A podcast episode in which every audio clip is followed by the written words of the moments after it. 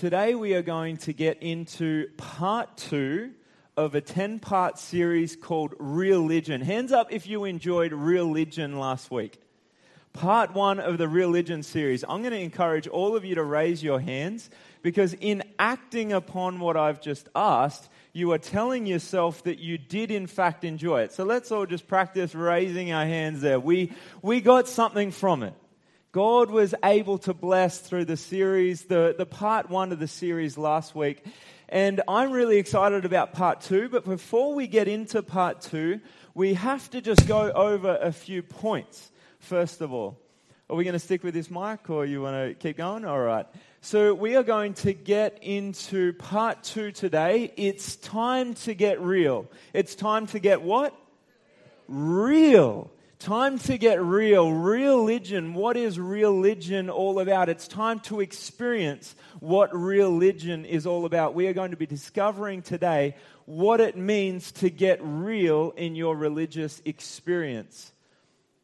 So, last week we started off the series with the question why James? Why James? And we were able to see that there are several reasons why we have chosen the book of James to spend the next 10 weeks breaking down verse by verse as we are looking for a new experience with God or we are looking for new insight from God's word. And so the first point that was made last week was that James provides a unique window, a unique window into what? Early Christianity. The book of James was written around mid um, 40s AD. So, around 45 AD, the book of James was written by James, who was the brother of Jesus. And so, James, the brother of Jesus, penned this epistle to, to these people that had been dispersed throughout the land. And we see that this is just somewhat 15 years, or even less than 15 years after Jesus' death. And so, what we are getting here as we read the book of James, we are understanding what was taking place in early Christianity, in primitive Christianity. We are getting a window into it. Is anyone excited about that? Is anyone excited to see what it is that the early Christians were struggling with? Just a few years after Jesus' death, we are talking now 2,000 years after his death, but we are looking back to this period of just a few years after his death and receiving a unique window into what it is the early church was struggling with, what it is that was on the hearts and minds of the early church leaders a movement driven by a practical expression of Christ's teaching is what we find when we delve into what Christianity was. As we uncover what it is this movement was driven by, it was driven by a practical expression of Christ's teaching. We see these early Christians wrestling with what Jesus was teaching them to do and how to put that into their lives. And today is going to be a very practical a very practical Bible study as we go through and understand what it was that the early church was to do with all of the information that they had received. So we see that Douglas Moo in the New Testament commentary series, the Pillar New Testament commentary series, says that no New Testament document is more influenced by the teachings of Jesus than James. And so, this is another reason why we are getting into the book of James, is because it's influenced, not just heavily, but it's saturated by the teachings of Jesus. And we see that in the outworkings of James' theology and in the things that he counsels these early church members to do. So we saw that the book of James, we, we broke it down into four sections being the authorship, the audience, the theological contributions, and the organization. Now, hands up if you can tell me who the author of James is. The brother of Jesus. If you forgot that, that would be shocking. The brother of Jesus, I told you just a few moments ago. So, the brother of Jesus wrote James. This has significance for us today, which we're going to look at in a second. The second thing that we looked at was the audience. Who is James writing to? It's early Christians, early Jewish converts to Christianity that have been dispersed, and we're going to see that as well. So, what qualified James' epistle? Remember, this is a general epistle. James wasn't writing to a specific church or a specific group of people that met together. This is a general epistle to people that were dispersed or scattered among um, the then, then world, or the, at least their area or section of the Roman Empire. So, what qualified James' epistle was his spiritual relationship with Jesus, not his physical. It would be easy to look at James, the brother of Jesus, and say that he was a prominent early church leader because he was Jesus' brother. But we see very clearly in his theology and in his pastoral approach to the people that he is writing to that the book of James, the qualification for it, is not his physical relationship to Jesus. It is his spiritual connection, and we see that coming out very strongly in the language that James uses. There are several references to James in the New Testament. In the book of Acts, we see a speech that James gave in Acts chapter 15. And then throughout Paul's writings, he mentions this James, the brother of Jesus. And this is really significant because we have his writing style in the book of Acts. And that's one of the main reasons why we can pinpoint that it was Jesus' brother that wrote this epistle to the, the people that were being dispersed. Displaced, impoverished, and persecuted. This is the group of people that we are talking about today. A group of people that have been displaced from their homes. They've been forced to move or relocate because of persecution. And because of that, they are being impoverished at the hands of wealthy landowners and other rich people that are, that are really impoverishing them or, or doing them wrong. And so we see that this is the, the um, reason for James's letter to give them encouragement in these trials that they are facing. It's time to get into it. Who's ready? We feel like we've got the backgrounds. Let's move into James chapter 1, and we're going to get right down to the end of James chapter 1 today. So, James chapter 1, and we are going to begin reading in verse 12. James chapter 1 and verse 12. James chapter 1 and verse 12 says, Blessed is the man, or blessed is the man who endures temptation. For when he has approved, eh, when he has been approved, he will receive the crown of life which the Lord has promised to those who love him.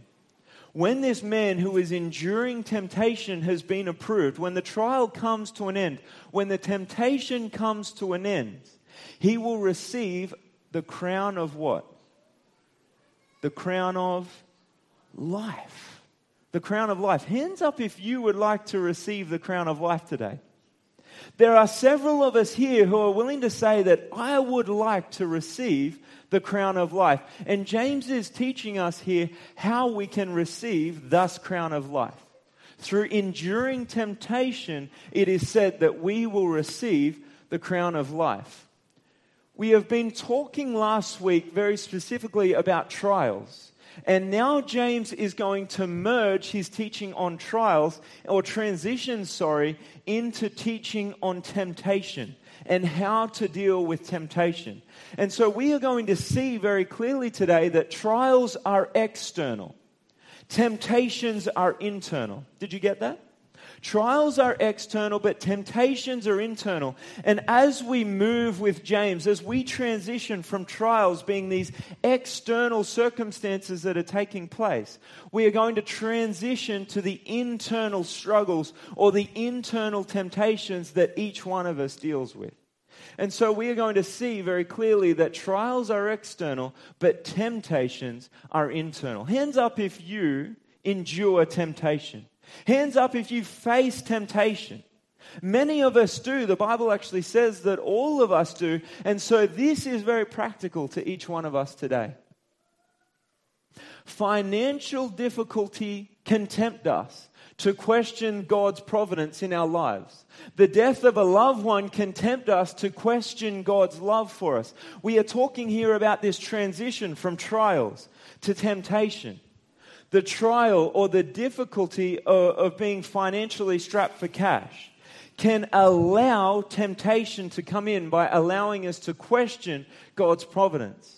The opportunity of, of, a death of a loved one can provide the space or the platform for us to begin questioning whether God loves us. This is the transition between trials and temptations. He goes on to say, The suffering of the righteous poor and the ease of the wicked rich can tempt us to question God's justice or even his existence. Trials provide a space or a platform for us to doubt or to question or to be tempted. Every trial brings opportunity for temptation.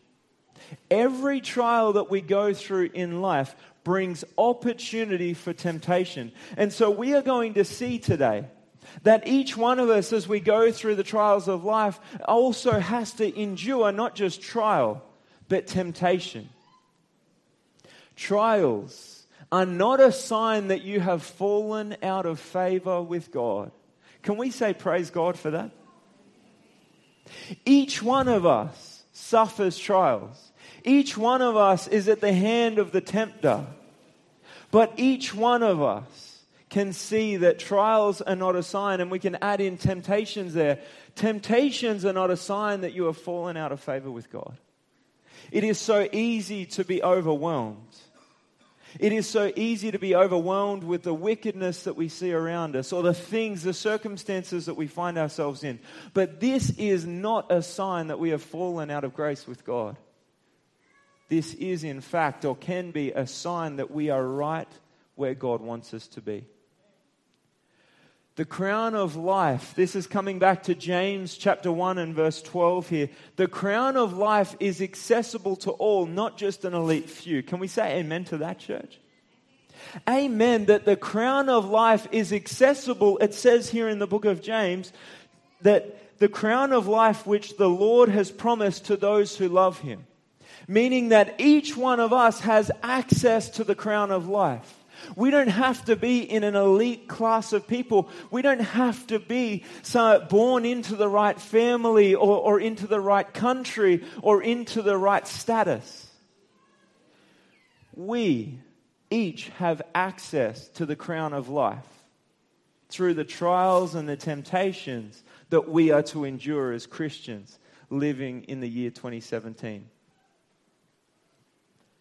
One of the things that I love here about James chapter 1 and verse 12 is that God will make it right. How many of us feel like we're hard done, some, uh, hard done by sometimes? Hands up. I know I like getting you to raise your hands, and you've got sweaty armpits, so I know, I know it's a little bit awkward. Put your, hand, your finger up if you feel like you are hard done by sometimes. Any fingers up out there? A few of us.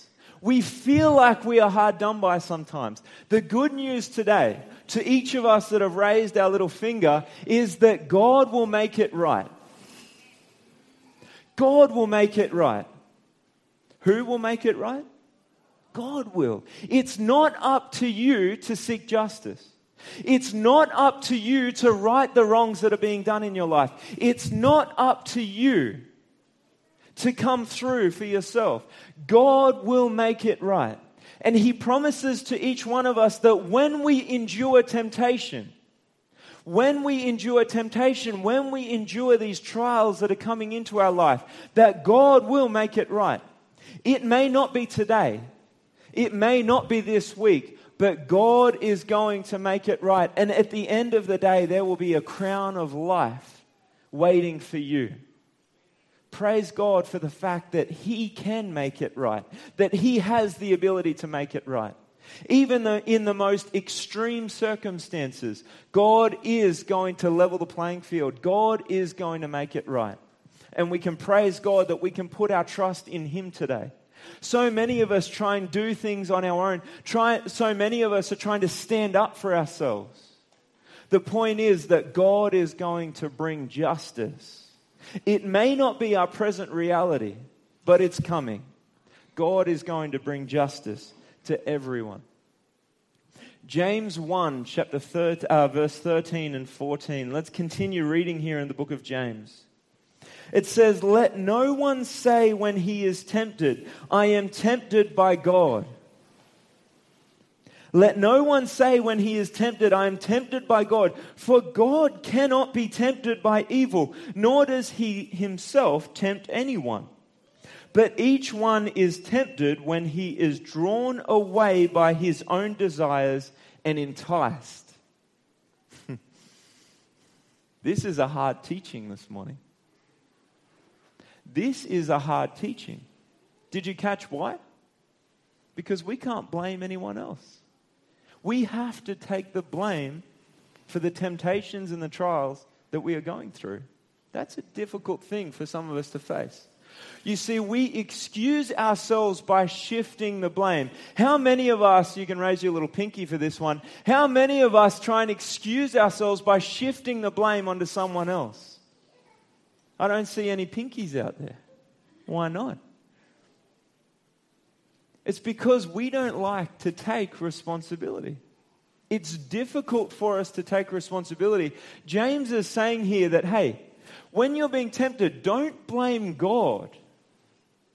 Who should we blame?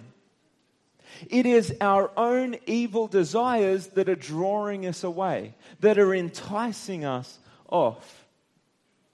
A religious experience, a real religious experience, is only possible when our blame is what? Owned. Many of us have been sitting in church for our entire lives. There are people here today that have been Christians for 10, 20, 30, 40 years. And we have never come to the point where we have experienced what religion is all about. Maybe it's because we are not able to own the blame that we place on others. Maybe it's because we are not able to see our own responsibility or the things that we should be taking responsibility for. Temptation is defined here as something that entices one to proper, improper, sorry, behavior. Temptation is something that entices one to improper behavior. And we see here in verse 14, each one is tempted or enticed to improper behavior when he is what? The Bible says, drawn away by his own desires and enticed. Drawn away. This is language of hunting or fishing. And we're going to see here um, that uh, recently I was out in Lord Howe. Um, with Campbell and his family over there, and Jono, one of our church members here, we we were out there doing some fishing together. And one of the greatest feelings in fishing is hooking a fish and then being able to lean back and see your rod tip just bend over. And the further your rod tip bends, the bigger the fish that you have hooked. Has anyone here experienced the feeling? I'm not going to get you to raise your hands because you're not doing that. Raise your big toe if you've felt that before. Awesome. All the big toes went up. So, so we, we get that feeling, that great feeling of hooking a big fish. And Jono here is illustrating what I am talking about this morning, just leaning back into it and feeling that rod tip go down. Now, we were going out and catching some pretty decent sized kingfish. Here's one of the, the kingfish that we were able to catch out on the island of Lord Howe. And I, I came in feeling pretty good for landing this kingfish, good enough to want to get a photo with it. And I'm there and I'm asking Campbell, so this would have to be a pretty big kingfish, right? And, he's saying, yeah, yeah, that's a massive one. Um, not really. it, it was around five kilos, you reckon, Campbell? Yeah, around five kilos. And so I was thinking, man, they must get up to what, like six, six and a half kilos. And, and then that night, because you go fishing during the day, and then that night, everyone's sharing these fishing stories, right? And, and Clive Campbell's dad's got his book out showing us the photos, and everyone's gathering around for these fishing stories. And so there I am, and I've got my photo of my five kilo fish, pretty happy about it. And they're showing me photos, and Campbell was telling me that the, the biggest kingfish that he's ever heard of being caught out there is 46 kilos. It's a bit bigger than the one I caught. The biggest one he's ever seen caught was 30 something kilos. And so I was getting a little bit deflated, like, oh, well, it doesn't happen anymore, though. That'd have to be the biggest one around at the moment, or whatever else. And so there I am at the dinner table, feeling like, hey, I'm going to get the big one tomorrow. I'm going to show these guys that I can land the big one. So we go out the next morning and we caught a couple of little ones. they give you a really good fight at first, and so I was really feeling like I'd hooked something good. But then it came the big one. It took my line so ferociously that I could barely hold on to the rod.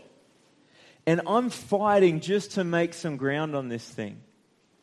And the, the rod tip was bending as far as I would like it to. And this is a good feeling. I'm thinking, man, I'm going to break this rod. I don't think this rod, I don't think Campbell, uh, I think he was underestimating my ability to be able to land the big one, right? He's put too small a line on. This rod he's given me, it's going to break.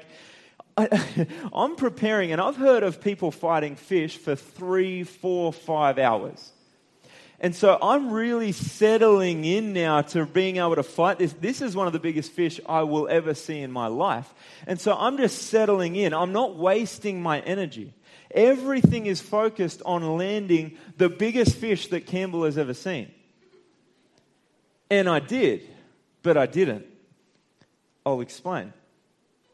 So I was just enjoying getting the rod tip to touch the water when I'd like it to and heaving back on this thing and no matter how hard I pulled, this thing would pull harder. It was like I was fighting all fish at once. And so I'm there and I'm pulling on this thing, and I would pull a little bit and I'd be able to wind my line in. And then it would pull, and all of my line would go spinning out. And that's also a great sound. And so there I am. The, the fish keeps running, but I'm pulling it back in. And then the fish would run again, and then I'd pull it back in, and then it'd run again, so I'd pull it back in. Until Campbell pointed out that that was just the ocean, that was the waves and the boat. and all I was doing was fighting the bottom itself, the ocean floor. I didn't believe him, so I kept fighting. I wasn't going to give up. This could take hours, remember. So there I am fighting until finally Campbell put me out on my misery by cutting the line. Very disappointing. I'm glad I could be honest with all of you, though. Very deflating. After that, I landed a couple of small fish. No, they never felt as good. So there I was, hooking the big one, pulling it in with all of my might. And that is exactly the language that James is using here when we are hooked, when we are enticed, when we are dragged away or drawn away by these evil desires, that is exactly the language, the metaphor, the illustration that James is using here. Just like a fish is being dragged against its will up to the boat and then finally gaffed, we are being dragged along by these evil desires.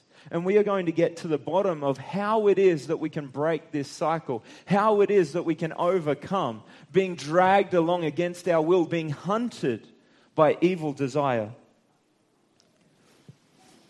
God allows trial, but He does not test us with an evil intent. This is a really important point, and I would like it to sink in for each one of us. God allows trial. Did you catch that? God allows trial. But does he do it with an evil intent? Are we able to sit here today and say, because God has allowed this, He is the, the one to blame when I give in to temptation? Not at all. God allows trial, but never with an evil intent. God's intention is for us to endure, to be approved, and to ultimately receive the crown of life. The temptations in your life, Paul says in the book of Corinthians, are no different from what others experience. The New King James says that all temptation, we, we all struggle with temptation. No temptation has overtaken you except that which is common to man. That's what Paul says according to the New King James Version. That temptation is common for each one of us. But notice what he says next. And God is faithful. Who is faithful? God. We can't rely on our own strength. We must rely on God who alone is faithful. He will not allow the temptation to be more than what you can stand. When you are tempted, He will show you a way out so that you can endure. Can we say praise God for that? Praise God that there is no temptation that has overtaken us except that which is common. Meaning to say that none of us are isolated in our temptation. We have the opportunity to seek help from those who have been able to endure temptation. Amen? We are part of a community, and that's one of the things that I love about being a part of Kingscliff Seventh day Adventist Church, is that we are part of a community where we can go to those who are experienced in the faith, that we can turn to others in times of need, that we can draw together as a community. Amen? Each one of us at any given point is experiencing temptations or trials that others have been through in their life. And so we are able to come together and draw together in these times of temptation. When you are tempted, He will show you a way out so that you can endure with every single temptation that you face, there is always a way out. Every single time you have the hook in your mouth and you are being led against your will, there is a way out. There is always a way out because God is faithful. Because God will never leave us in the place of trial alone. God is right there with us. Do we get the sense that God loves us through trial today, church? Do we get the sense that even when we're faced with the greatest trials, that God is right there with us, seeking to provide a way of escape? Christian maturity is not indicated by the infrequency of temptation, but by the infrequency of succumbing to temptation. Do we like that quote? It's not the frequency through which we are tempted that shows us where we are at. It's the frequency by which we can endure temptation, or at least not give in to temptation, that shows us where we are on the Christian journey. God can be turned to in times of trial, not from. The point is that God does not tempt us with evil. Therefore, we can turn to Him in times of trial. So many of us are tempted when we go through trials to turn away from God, thinking that He is the one that has caused our pain, thinking that He is the reason why we are suffering. So many of us blame God. But James is saying very clearly here that we are to blame, not God but we are to see the true cause of our temptations and the trials that we are facing. God can be turned to, not from, in times of trial. Let's continue reading here in verse 15. It says, Then when desire has conceived, it gives birth to sin. And sin, when it's full grown, brings forth death that evil desire that is enticing us away from where we should be or enticing us into temptation ultimately gives birth to what? Sin. And when that gives birth, it brings forth death. We have the innate desire, but innate desire on its own doesn't produce sin. It says here, notice with me in verse 15, that when desire has what? What is the word that is used there by James? When desire has conceived. Can you conceive on your own? Not likely. Many of us, I don't know why I said that. None of us have tried to do that. I don't know what I'm saying there. Innate desire. Forget what I just said. Innate desire, latent desire cannot conceive or bring forth sin on its own. You following with me? You're still back there. I'm going to leave you guys there. I'm going to keep moving on. Innate desire cannot produce sin on its own. It needs something. It needs something to conceive with. And the thing that it conceives with is your will. When latent desire or innate desire lying dormant, is coupled with our will, what does it produce? Sin. And what does sin bring forth? Death. James is teaching us here the life cycle of sin. That sin is conceived when our will is coupled with this evil desire or this natural desire that we have. Just to pick up on the definition of this word desire here, the world and its desires pass away. The world and its desires this innate desire that is within each of us, this carnal desire that each of us feel. But whoever does the will of God lives forever. This contrast. There is the will of God versus the desires of this world. Ellen White says in this incredible passage reflecting on John chapter 5, Jesus walks into the pool of Bethesda on a Sabbath and he sees all of these individuals that have been gathering there, gathering to be healed, gathering to receive a healing by touching the water. They believed it was common folklore that, that anyone that touched the water first would be healed. And so you've got all of these people that have been laying there, some of them for years, waiting to be healed, but they can't get to the water first. And Jesus finds one individual. One individual catches his attention. And this individual begins uh, to have a conversation with Jesus. And as Jesus speaks with him, he invites him, or he first asks him, Would you like to be made whole? And the man's response is that I've got no one to help me to the water. He's in a hopeless space. He cannot do anything to save himself. He's right there where all these people around him supposedly are being healed, but he can do nothing to be healed in and of himself. Why? Because he has this infirmity. Because he cannot get to the water first. And so he is laying there hopelessly, hopelessly lost.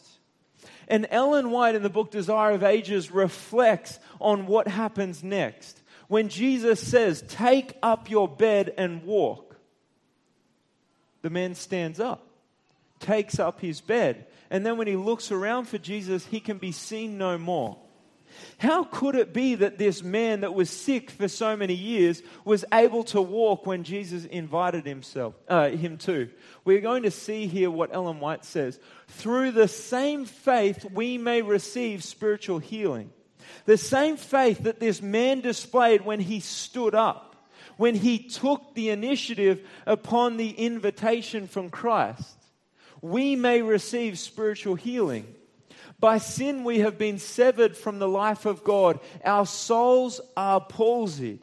How many of us feel what I'm talking about here today? How many of us feel what Ellen White is reflecting on here? We are in this situation that our will naturally goes on the side of this latent desire. There is nothing that we can do to break this cycle, and so we keep producing death. We keep producing sin that then produces death. And we see ourselves trapped in this cycle over and over and over and over and over and over and over and over and over again but we can do nothing to break it. We can do nothing. We have no power in and of ourselves to break it.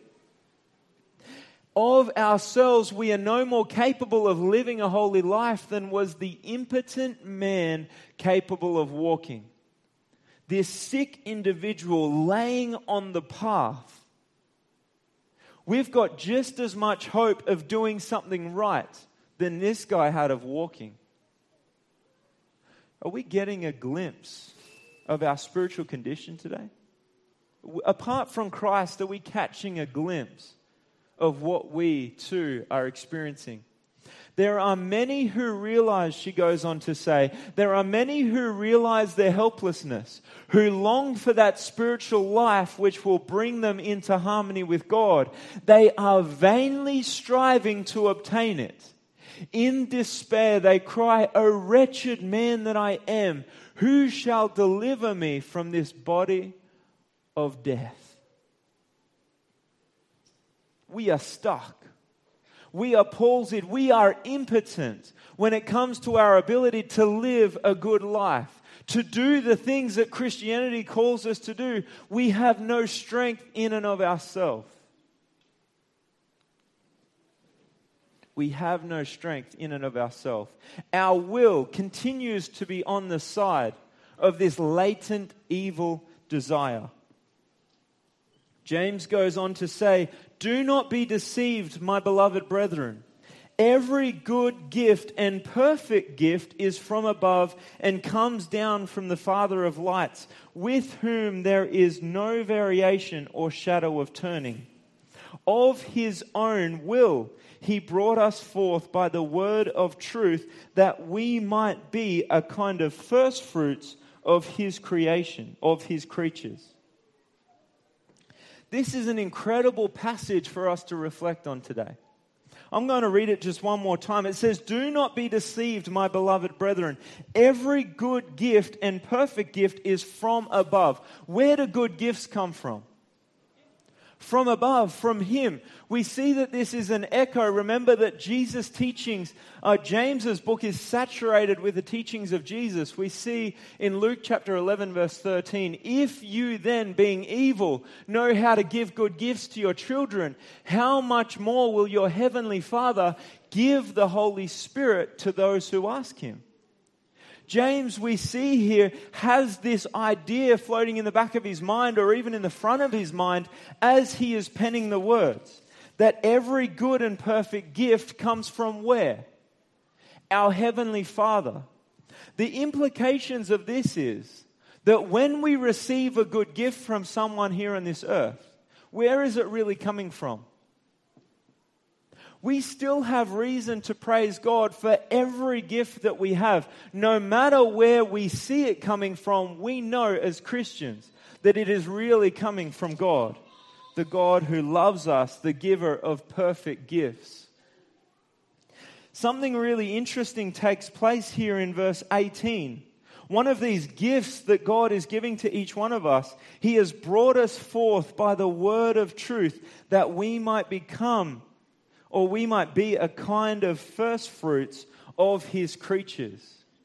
This is really interesting. James interjects here where before it was your will plus latent desire equals sin, and this is this cycle, this path that we're all trapped on. Now, James does something really interesting where he says that your will can be coupled with what? The word of truth and that the word of truth, what does it bring forth in our life? Fruit, and the fruit of which is life. So now we have an option when the implanted word is placed, or the word of truth is placed, is brought forth into our life. We have an option now. We have an option. One of the interesting things about this is that when our will is coupled with the word of truth, this imparted word of truth, something takes place of which James's audience understands because James tells them that they are the first fruits. They are a kind of first fruits of these people that are coupling their will with the word of truth. And one of the interesting things that we see is that James's audience, although they can't see it, remember that Christianity hasn't had a lot of traction. Are you following with me? In, in the world that James is writing to, Christianity has not gained a lot of traction. And so when James says that you are the first fruits of these people that are coupling their will with the word of truth, there are going to be many more that come after you. There is a bigger reality at play here. You can see what you see around you, but there is something bigger taking place.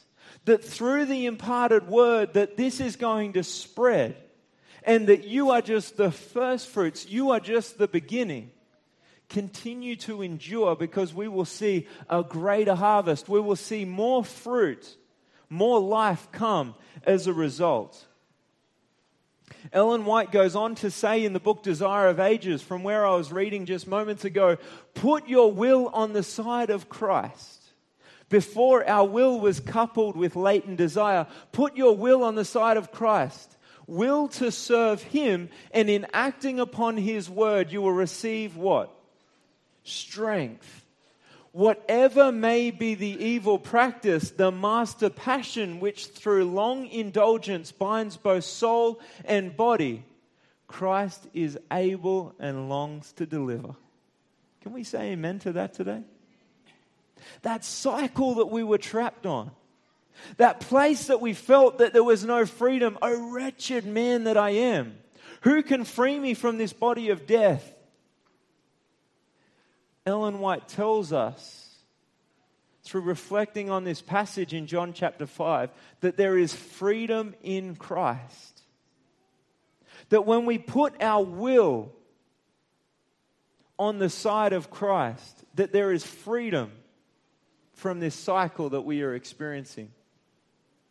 He will impart life to the soul that is dead in trespasses. He will set free the captive that is held by weakness and misfortune and the chains of sin. Can we say amen to that, church?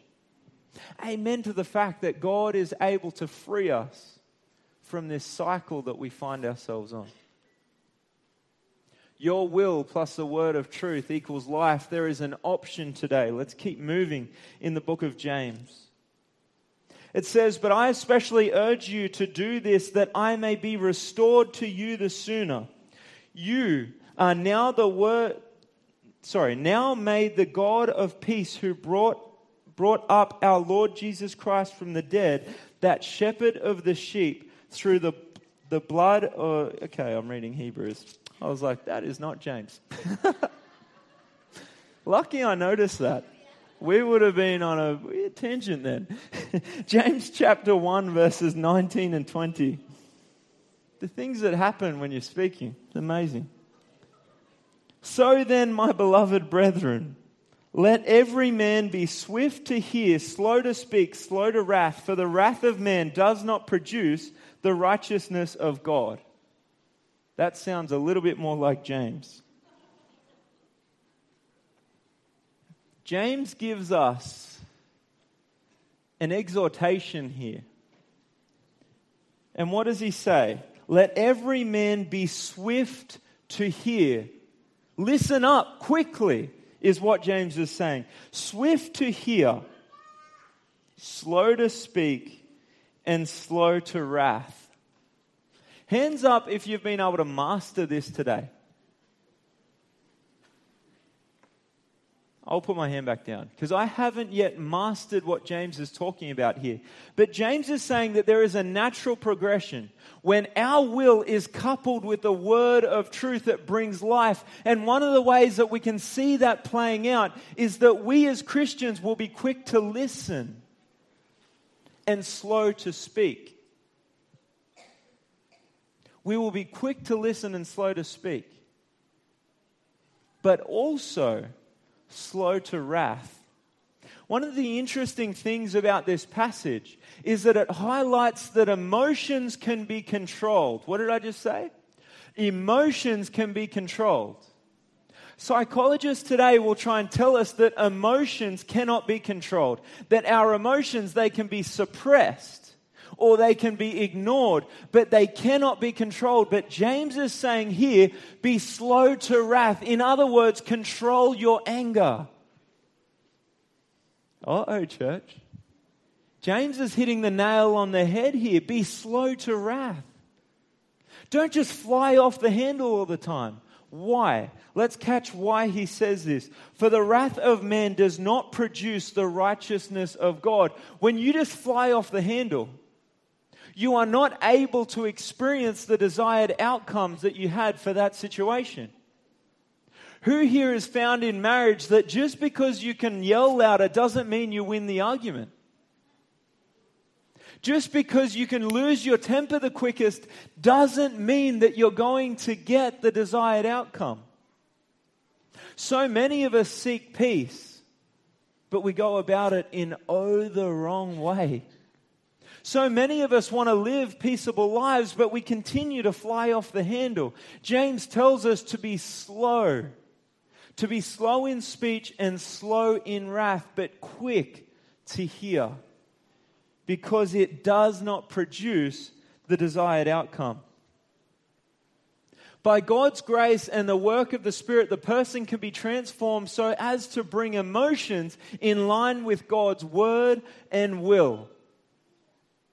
You reap what you sow, is what we're talking about here. When you reap strife, you, uh, sorry, when you sow strife, when you sow wrath, when you in, insert wrath into a situation, what are you going to reap? Exactly what you have sown. So many of us walk around in life flying off the handle at whoever we want to, doing whatever the heck we want to in any given situation. And yet we lose sight of the fact that the reason why we are always in conflict, the reason why people are always yelling back at us, the reason why these things are taking place in our life is why? It's because that's what we sow. What we sow is what we reap. And so, if you today are feeling like you're on this cycle, you're impotent, you can't get up, you have no power to do good, as much power as that man laying on the path, maybe it's time to stop relying on your own strength and start relying on God who is faithful to free us from the situations that we find ourselves in. This is really practical now for the first century. Zealots would not be able to usher in God's kingdom with acts of violence. The zealots of James's time, James's time was a very turbulent period in Jewish history. They were trying to usher in God's kingdom, and these zealots would rise up one after the other. And ultimately, the, the Romans had to destroy, to sack the city as a result of all of these people that were trying to bring in God's kingdom. They were trying to do the right thing, they wanted God's kingdom to become a reality. But the things that they were doing were not going to produce the fruit that they wanted them to. The thing that they were sowing, strife and wrath, were not going to bring about the reality that they were looking for, and that being God's kingdom. James is being very particular here in speaking to the issues of his day that what you sow is what you are going to reap. And what they sowed was strife and wrath, and what they reaped was death. They paid the ultimate price for not heeding James's warning here. Let's go to James chapter 1 and verse 21. It says, Therefore lay aside all filthiness and overflow of wickedness, and receive with meekness the implanted word which is able to save your souls. Notice this wording here implanted word. This is something from outside of ourselves. Lay aside that which is not producing the desired outcomes. We keep on this crazy cycle. We keep doing what we are doing, and it's producing these results that we're not happy with. But we continue to do the same things. We continue to sow the same things, and therefore we are never going to have the desired outcomes. I've got a little tip for all the launderers out there that some stains are harder to remove than others. You didn't come to church this morning expecting a tip on your laundry. But here you have it. Some stains, hands up if you can agree with this, some stains are harder to remove than others. And what we are talking about here is the stain of moral defilement. This latent desire and it is impossible to remove. We can try all of the bleachers. We can try all of these products that pop up on our TV and promise that they can uh, remove even the hardest stains. And we can go into the shower and douse ourselves with these products, but they will never remove the stain of sin, this defilement that we see inside our hearts. James says, lay aside your filthiness. He is using the words here of this filthy outer garment. Take off your dirty walk, work clothes before you walk through the house. When you've come back from football, take off your football boots. Remove these things that are filthy because only then will you have the desired outcome, and that is cleanness or cleanliness. The implanted word is able to save our souls. Notice the action that is required from us receiving. How hard is it to receive a gift? Hands up if you think that it's difficult. A few of us don't like receiving gifts, do we? And we certainly don't like receiving compliments. Someone compliments us, and we always turn it into a negative. Are you guys anything like me? Oh, nice hair. Yeah, I should have done it up more. No one's ever said. Oh, actually, one person did say that to me. They said I had nice hair. It's difficult to receive, or is it? When we're there laying on the ground, impotent as this man was in John chapter 5. He had tried everything. He had tried to get up and walk. He had tried to pick up his bed. He had tried to get to the water first, but he couldn't. Jesus comes along and he is able to receive that which he was hoping for. Humility was not a virtue to be desired. Among the Greek philosophers, this is never something that is brought up. The Bible says that we are to receive with meekness or humility. This is never something that people were talking about. You have to be humble. But James comes in and says that when we are humble, when we receive with humility, that we get the desired outcomes that we are hoping for. Back to our topic of religion. Religion isn't a matter of harnessing something already within. This is one of the major points of the message this morning. And that is that you don't have the answer to the problems inside yourself. Did you catch that? You don't have the answer to the problems. You don't have the ability to endure. You don't have the ability to say no to temptation in and of yourself. But God is able to impart it to us. God is able to do that which we cannot do. Christianity is not just promising that there is something deep inside you and all you've got to do is learn to channel it or harness it. No, no, no, no, no. The answer comes from without, not from within and praise God for that. Religion provides the solution to our depravity. Can we say amen for that? So many of us have come to face to face with Christ and realized how dirty we are. And we are left in that state, feeling ashamed, feeling naked, feeling disgusting. We don't know how to get what Christ is offering us. Christianity not only points out our depravity, it also promises a solution. I'm going to go to the last two verses of James. And I'm going to invite Anna and Katie up here while I do this. Anna and Katie, if you guys don't mind coming up. And this is where we are going to land the plane for today. Have you gotten something out of the message so far? There are so many practical points in here for us to continue to take apart.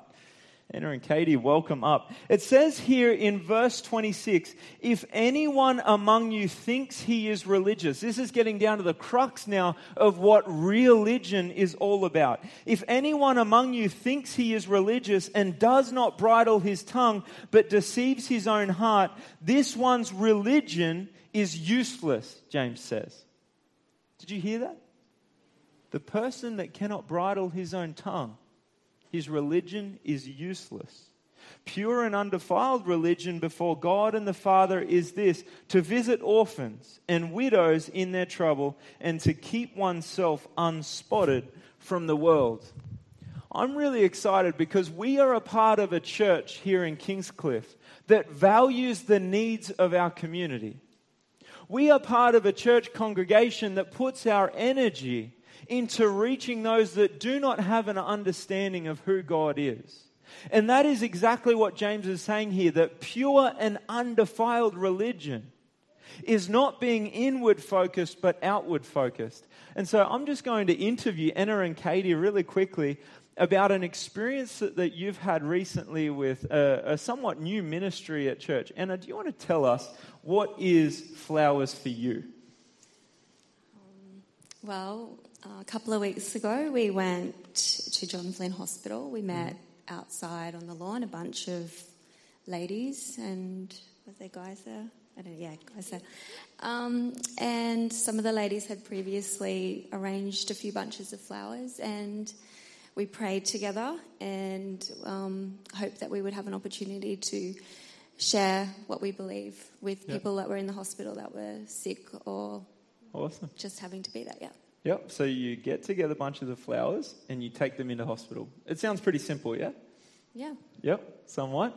And can you tell us about was there anything that happened during your time in the hospital that was noteworthy that would warrant me calling you up the front of church? Um, yeah, we um, had three bunches of flowers. Okay. And uh, we hopped in the elevator, and people were like, wow, you've got a lot of flowers there. And we were like, talk to them about what we were going to do. And there was one gentleman who didn't have any flowers, and we gave him a bunch to give to somebody. And he was really grateful. Um, and then we went up to another level. Katie really wanted to check out the maternity ward, so Okay. that's where we headed. Um, and we met somebody there that really needed a visit. Wow. And, and do you want to tell us, um, yeah, how that came about, Kate? Sure. Um, so obviously, I wanted to go to the maternity ward. I was at that point 20 weeks pregnant, and um, we just asked the lady, uh, the nurse um, on the ward. I, we just asked her if she would lead us uh, or point out uh, somebody that might really um, need the flowers. And um, after we recap, just moving forward a bit, when all of us as a group came back together, our, our immediate response was how grateful the staff within the hospital were. Um, so excited that somebody was taking initiative. So we received that same excitement from the staff. Wow, you're here. You know, we'll direct you to people. We definitely have people in need. And so um, one of the, the patients, I guess, or, or the mothers um, that we visited, she had been in the hospital for quite some time. She was 25 weeks pregnant with twins. And due to some complications, she's not allowed to leave the hospital until she actually gives birth. So that means that all day she's bedridden. And um, at that point, we just ended up having about a 15, 20 minute conversation just about pregnancy and, and uh, things of such a nature. And then she's like, Well, who are you, anyways? And um, we're just like, Well, we're just from the Kingscliff Seventh day Adventist Church, and, and we'd really like to just give you these flowers to bring you a bit of cheer. And just saying that we were with the Kingscliff Seventh day Adventist Church immediately gave us a bit of a segue to then um, talk about spiritual things. And um, it was actually not something that we had planned. Um, I think uh, just coming in the situation, I just thought, well, it might be so random that we might just drop off the flowers and then leave immediately. But she was so interested. She's like, well, normally I'm not a very spiritual person. And we ended up having a bit of a chat. And at the end, I just said, hey, do you mind if if we pray with you before you leave. And um, she said, Absolutely. I, I, don't actually pray myself, but I'd be open to us receiving a prayer. And um, just when we reconvened with our whole group, it was just amazing to see how many people had similar experiences. You know, how can you turn down Mel Burrett's cute little girl running into a room, Layla, with a bright bunch of flowers, and, you know, we have flowers for you, and just bringing so much cheer to so many people in the hospital. Um, I think all of us were just on a real little buzz of doing something so small, carving out two hours of our Sunday being intentional about those two hours and then receiving positive feedback. And um, speaking to Tammy as well, she said that there's some people that actually, because we left cards that said, you know, something to brighten your day from your friends at the Kingscliff Seventh day Adventist Church, there are two people that actually took the initiative to call our church and just thank us. Um, and we prayed at the beginning. We just asked, hey, can you lead and direct our steps? And it was amazing that we actually even met some ex members of this church in the hospital. And they're just like, wow, we used to attend Kingscliff Seventh day Adventist Church. So, yeah, it was a blessing. Hmm, that's so great. And, and tell us, how can we get involved in this? So it's actually um, Mel Burt has come up with this idea, and it's brilliant. And and every Sunday, the first Sunday of every month, sorry, not every Monday, but every the first Sunday of every month, um, which is next Sunday. So in in about seven days.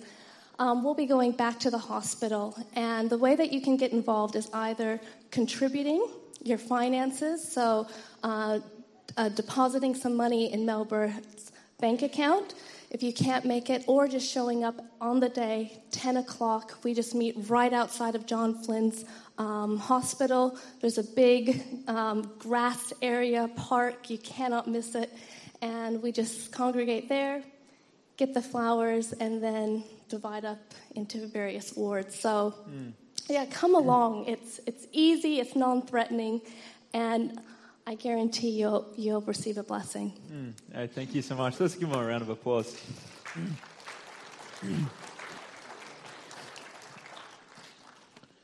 Religion, James says, is having an outward focus, not an inward focus. Religion is about looking for opportunities to be a blessing to those around you. Real religion, the real stuff, the stuff that we're all after but never seem to quite know how to get it. It's at our fingertips. And James gives us the key here in James chapter 1 and verse 22. He says, But be doers of the word and not hearers only, deceiving yourselves. So many of us have deceived ourselves into thinking that we've had an experience with Christ when it hasn't really made the transformation that God promises. So many of us have, have been to church for years on end, and we still are grasping for this real experience. The title of the message today is It's Time to Get Real. It's time to not only be hearers of the word, but doers. Are you with me, church? It is time in your religious experience to get real. So many of us have been spending an hour a day in the Word. And so many of us have felt like it really hasn't had an impact. Sure, it's had an impact on some, but many of us have tried it before and felt like nothing changed. The key to real religion or religion is not only being hearers of the word, but putting it into practice. Friends, I need to admit, I need to confess to you this morning that I haven't always been faithful. I need to admit that I have read things in the Bible and it has taken me years to put it into practice. I admit that it has taken me as a pastor of the Seventh day Adventist Church time to be able to put these principles into practice. And am I standing up here today as someone that has perfected this? Many of you would say yes, but I would have to say no. I would have to say no if I'm honest with you. And so I want to take the challenge that James is laying down here. I want to take the challenge to be real with my experience. And the first challenge in being real with your religious experience is being honest with where you are on the journey. Are you following with me? Be doers of the word, not deceiving yourselves. The deception that is taking place is that we are deceiving ourselves into thinking that we are somewhere that we aren't. And so, the first step in the challenge that James is laying down to us today is to be honest with where you are in your religious experience. Be honest with the fact that you don't have it all together. Be honest with the fact that there is room to grow and bring that to God. Father, thank you that I can turn to you in times of trial. Thank you that you are someone that I can go to, not from. Father, I'm struggling.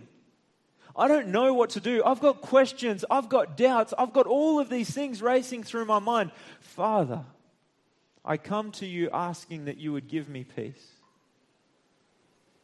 I want to put into practice what we are talking about here today in the book of James. The first challenge, challenge number one, is to be real with where you are with God.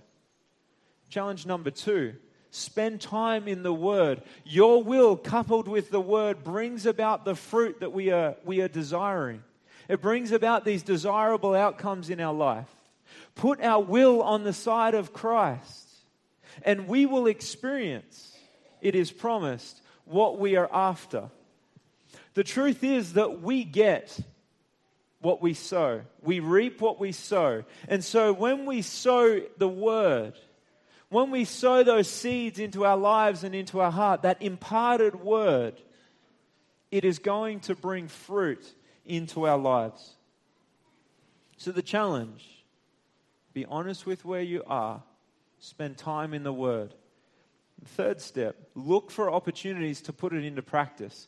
Whether that's as simple as going with a group of um, people to the hospital and giving out flowers, or whether that's looking for opportunities to be a blessing to someone here at church, or whether that's going to your neighbor and asking them how they're going. Whatever it is, look for an opportunity to put what you're reading into practice. Be slow to speak, but swift to hear, slow to wrath but quick to hear. If that isn't challenge enough for you, church, I don't know what is. Today we have the challenge to get real with religion. It's time to get real. We don't want to keep going how we're going. We don't want to just track along. We want to continue to grow and to be deeply rooted in the Word of Christ in order to do this, we have to be honest with where we are. We have to give God space in our lives. Thank you so much, ladies, for sharing a testimony with us about how God has been able to show you what real religion is all about.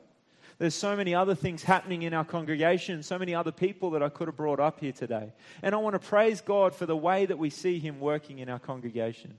Let's bow for a word of prayer. Father, we are here today simply asking that we would have a real experience with you. So many of us have been missing out.